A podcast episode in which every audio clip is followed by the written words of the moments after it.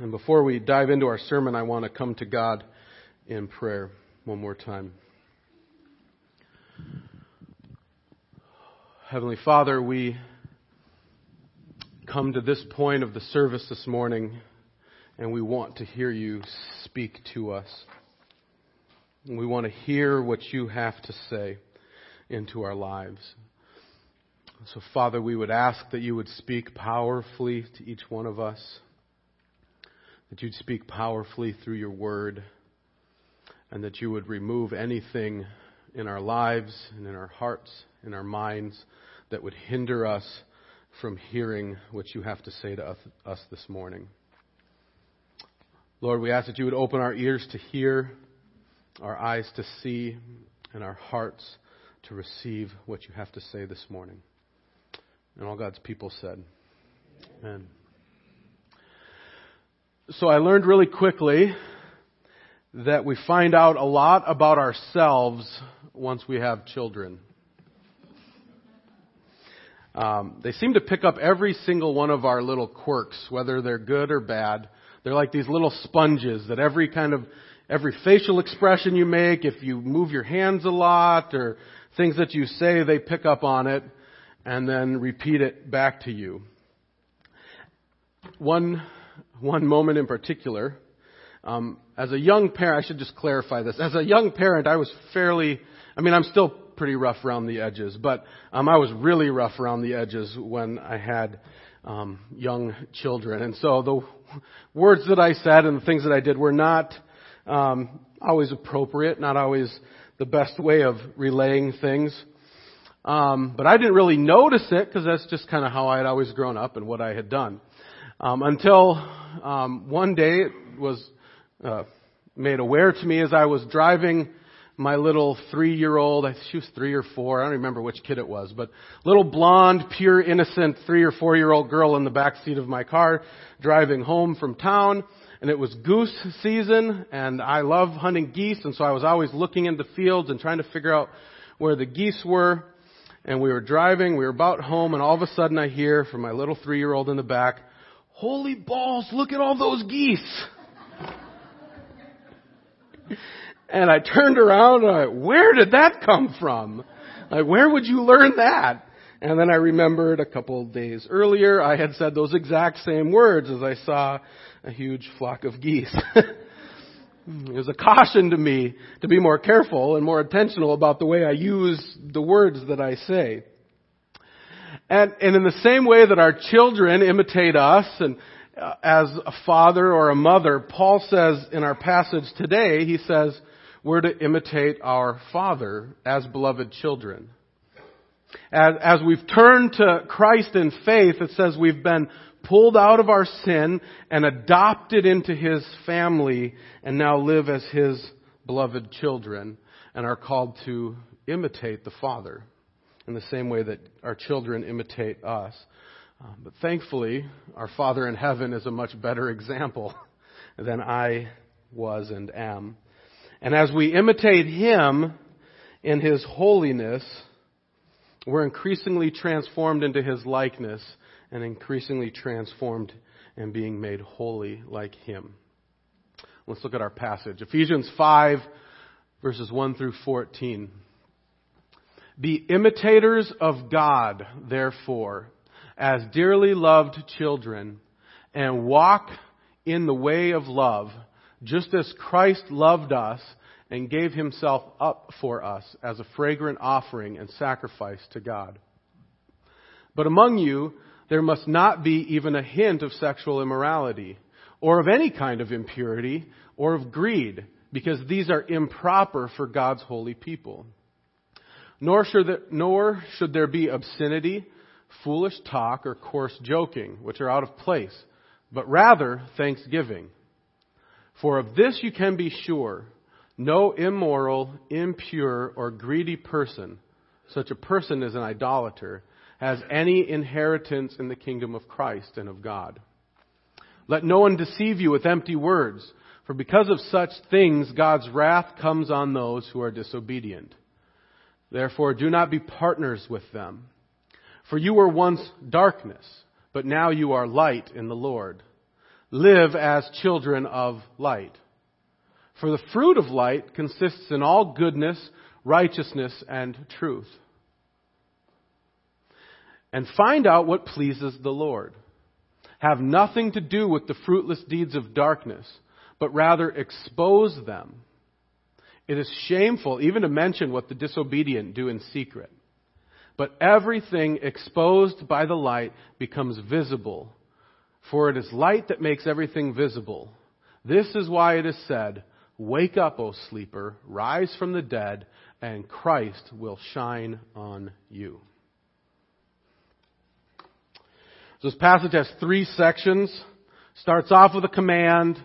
It goes into the, in verses 3 through 7 talks about the first reason for why we should follow that command, and then number, the third section is verses 8 through 14 gives another reason for the command. So, command and then two reasons why we should listen to what Paul is saying.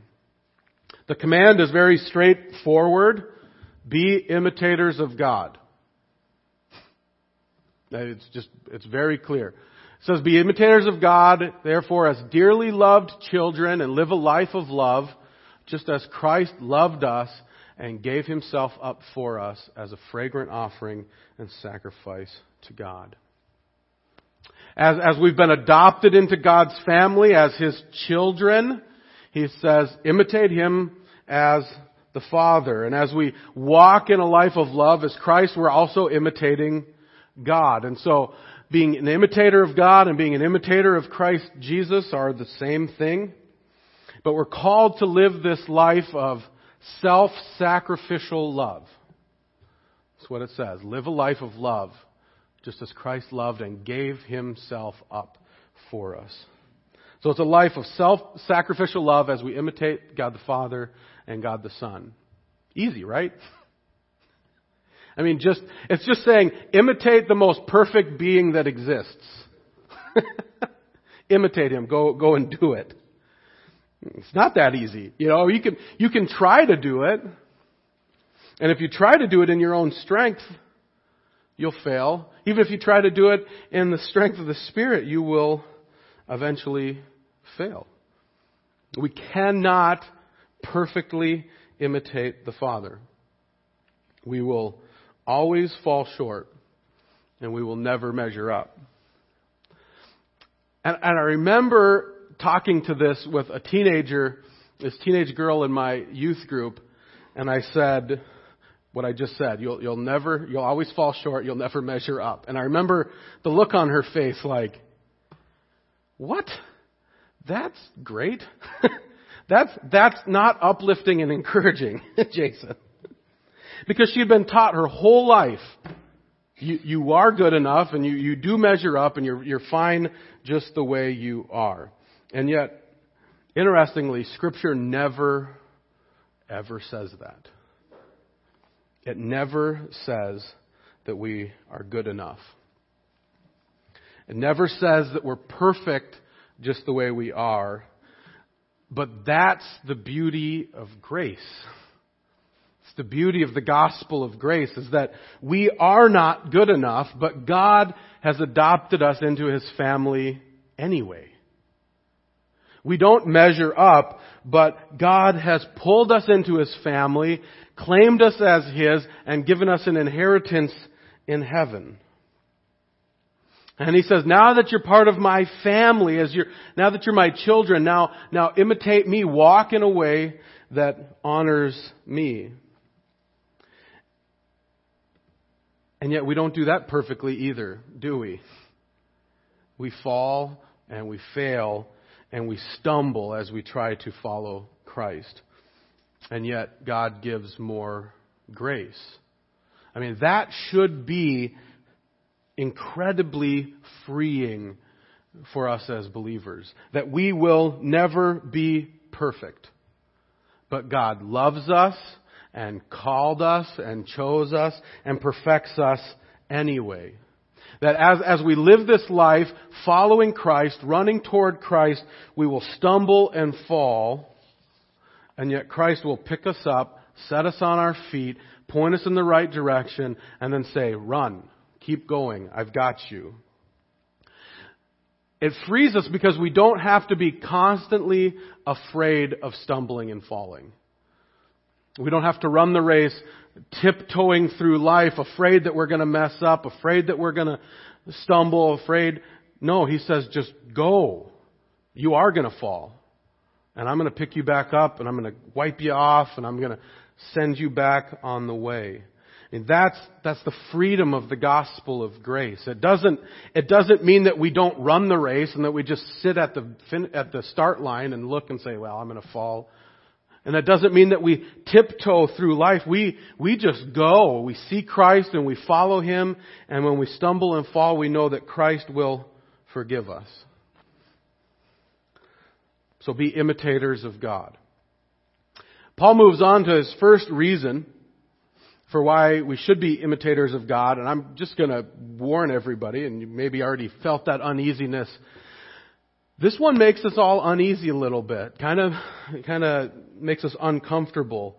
He says that we're, we're, our Father is a whole and holy and pure God, and as His children, then, as we imitate Him, we should be a holy and pure people. He says, among you there must not be even a hint of sexual immorality or any kind of impurity or of greed, because these are improper for God's holy people. Nor should there be obscenity, foolish talk, or coarse joking, which are out of place, but rather thanksgiving. So he says part of imitating God is saying no to certain things. And he says since God is holy and pure, Sexual immorality, impurity, greed, obscenity, foolish talking. None of that, should, should, there should be no hint of that among you as you imitate the Father. And the reason why is as we imitate the Father, it says we're supposed to live lives of self-sacrificial love. And I think it's fairly obvious. Um, no one fell into sexual immorality because of self-sacrificial love. It's all about selfish ambition. No, nobody fell into the sin of greed over self-sacrificial love. It's all stirred by me, me, me, me. So if, if we're imitating God, if we're following Christ in self-sacrificial love, there should be no hint of these other sins. But then he says this, and this is the one that really makes us uneasy. Here's the reason. Every time you see for, F-O-R, Paul's going to give you a reason for something. For of this you can be sure, no immoral, impure, or greedy person, such a man as an idolater, has any inheritance in the kingdom of Christ and of God. I just want to let that one sit for a little bit because that's heavy. that's, that's a warning. Uh, I mean, no sexually immoral person has an inheritance in the kingdom of God. That's what Paul is saying right here. No greedy person has an inheritance in the kingdom of God. It's a strong warning. He's, he's intentionally trying to shake us a little bit.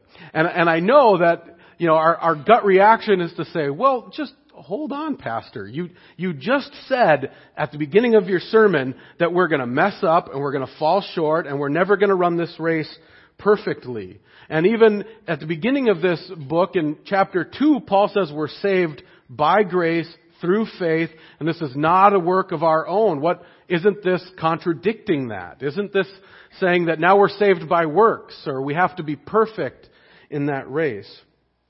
And the answer is no, that's not what Paul's saying. It's not what I'm saying. What I said last time I preached, when, when we turn to Christ in faith, we, we turn from our sinful lives, we turn towards Christ, and we run toward Him. You're either running toward Christ or you're running away from Christ. You can't be running in two directions at once. The Bible is very clear on that. There's no in between. You're either running toward Christ, Christ. You're running either toward Christ or away from Christ. You cannot be running in both directions. And what Paul's doing here is he's intentionally getting people to question what direction are you running? Are you running toward Christ or are you running away from the kingdom and toward the wrath of God? Now, of course, when we're running to Christ, we don't run perfectly. We stumble, we fall, we mess up.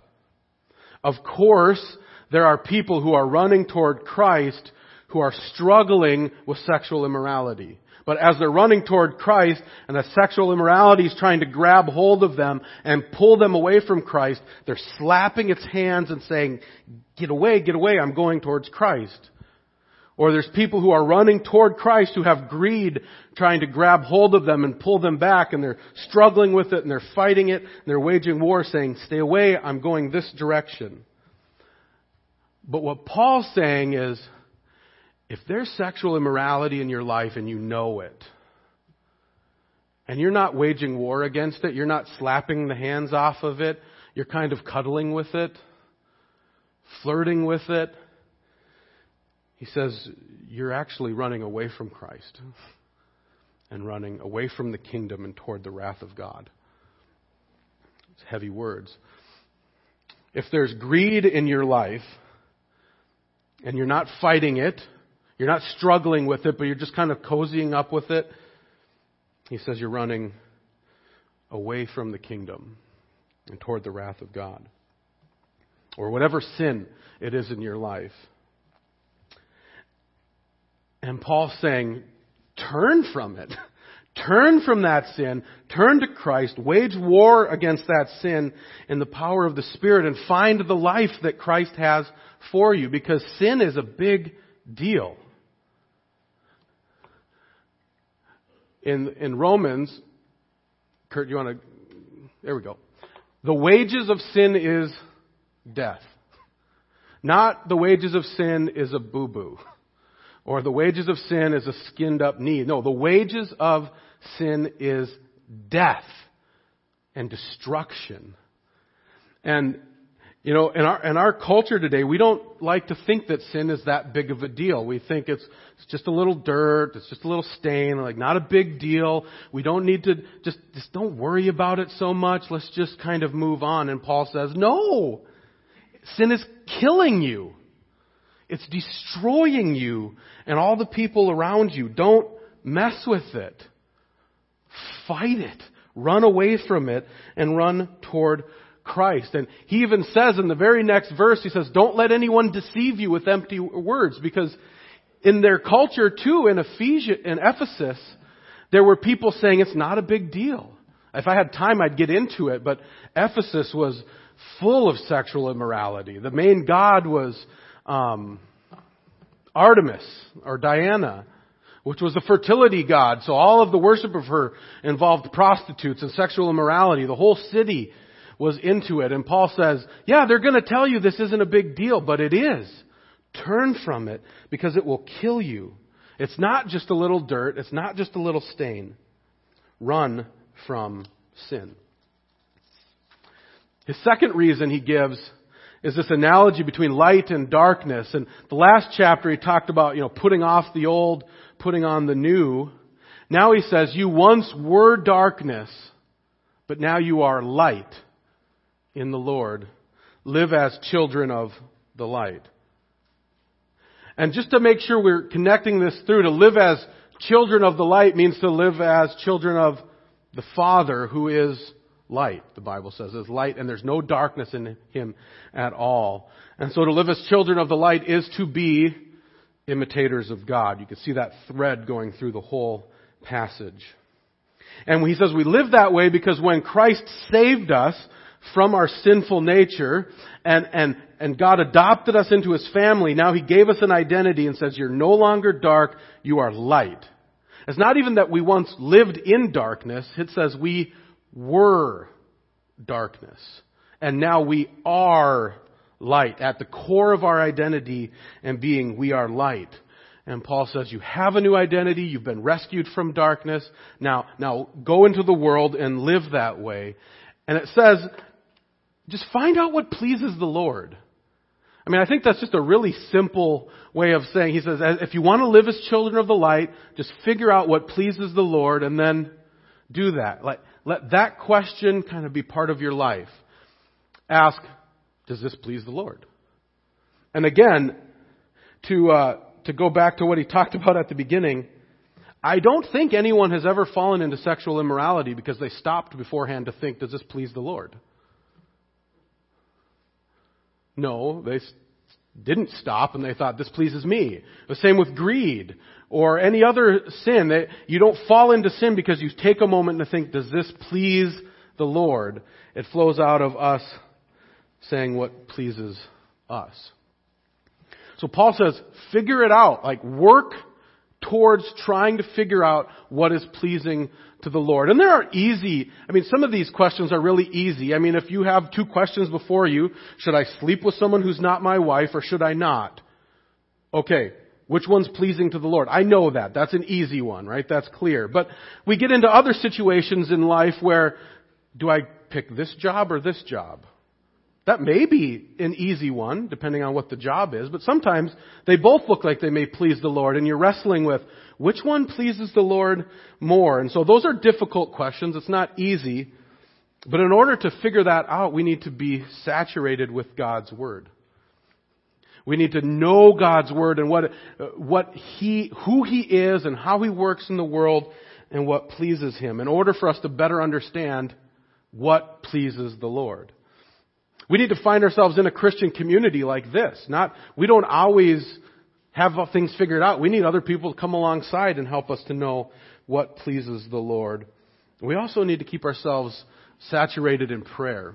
Just asking God repeatedly, what, what pleases you in this situation? I can't figure out which way I should go. Lord, help me. Send your spirit. Give me strength. Give me, open my eyes to see.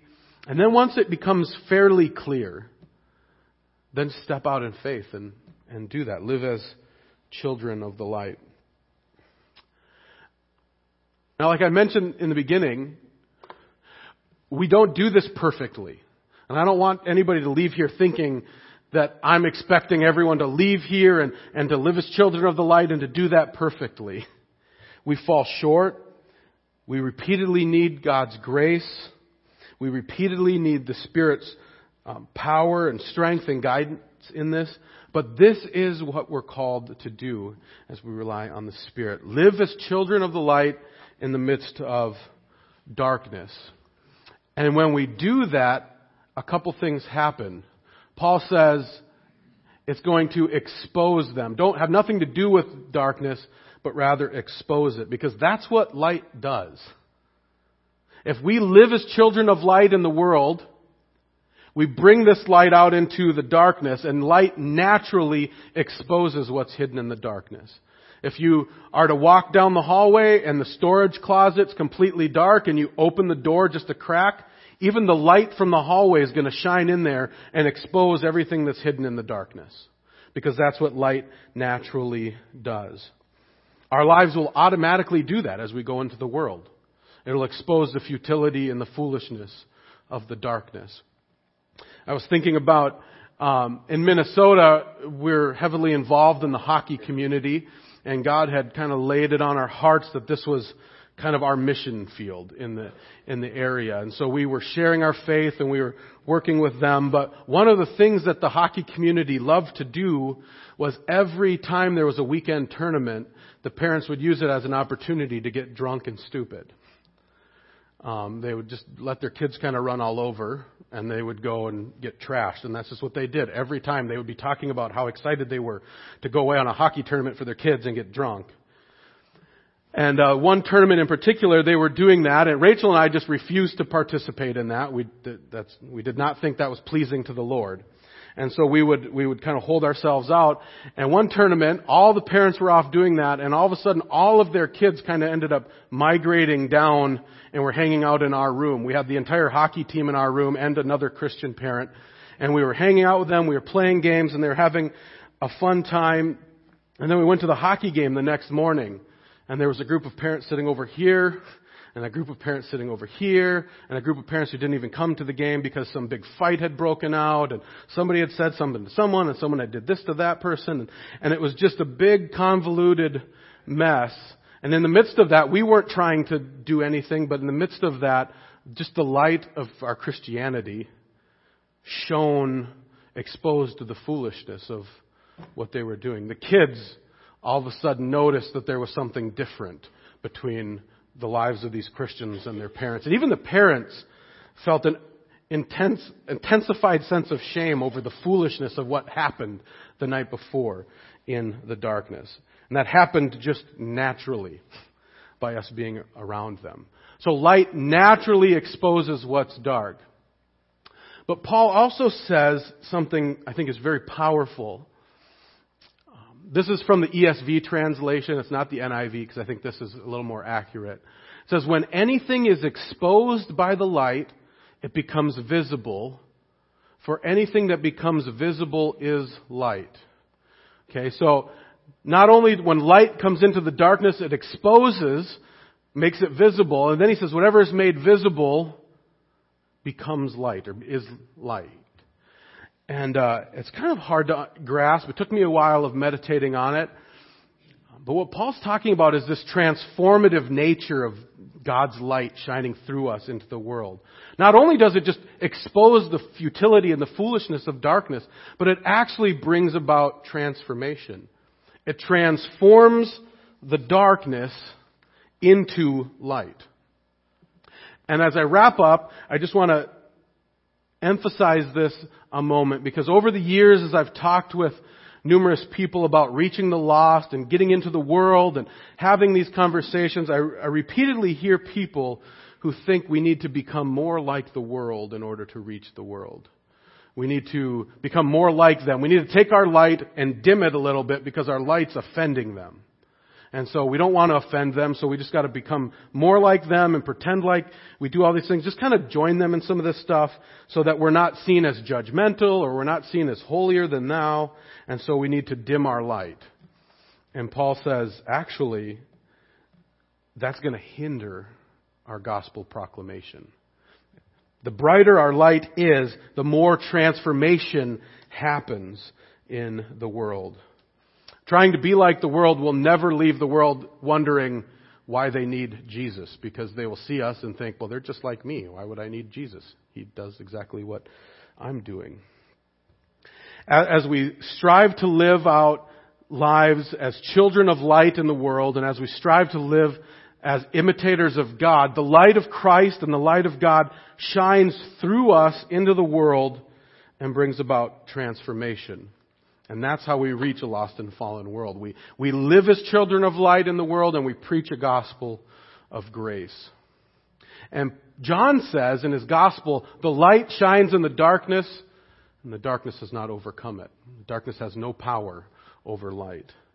I just want to finish with Jesus says in the same way, let your light shine before men that they may see your good deeds and praise your Father in heaven. Let's pray.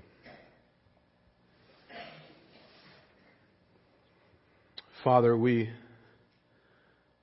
come before you recognizing that we do often fall short. We try to live more like the world than like you.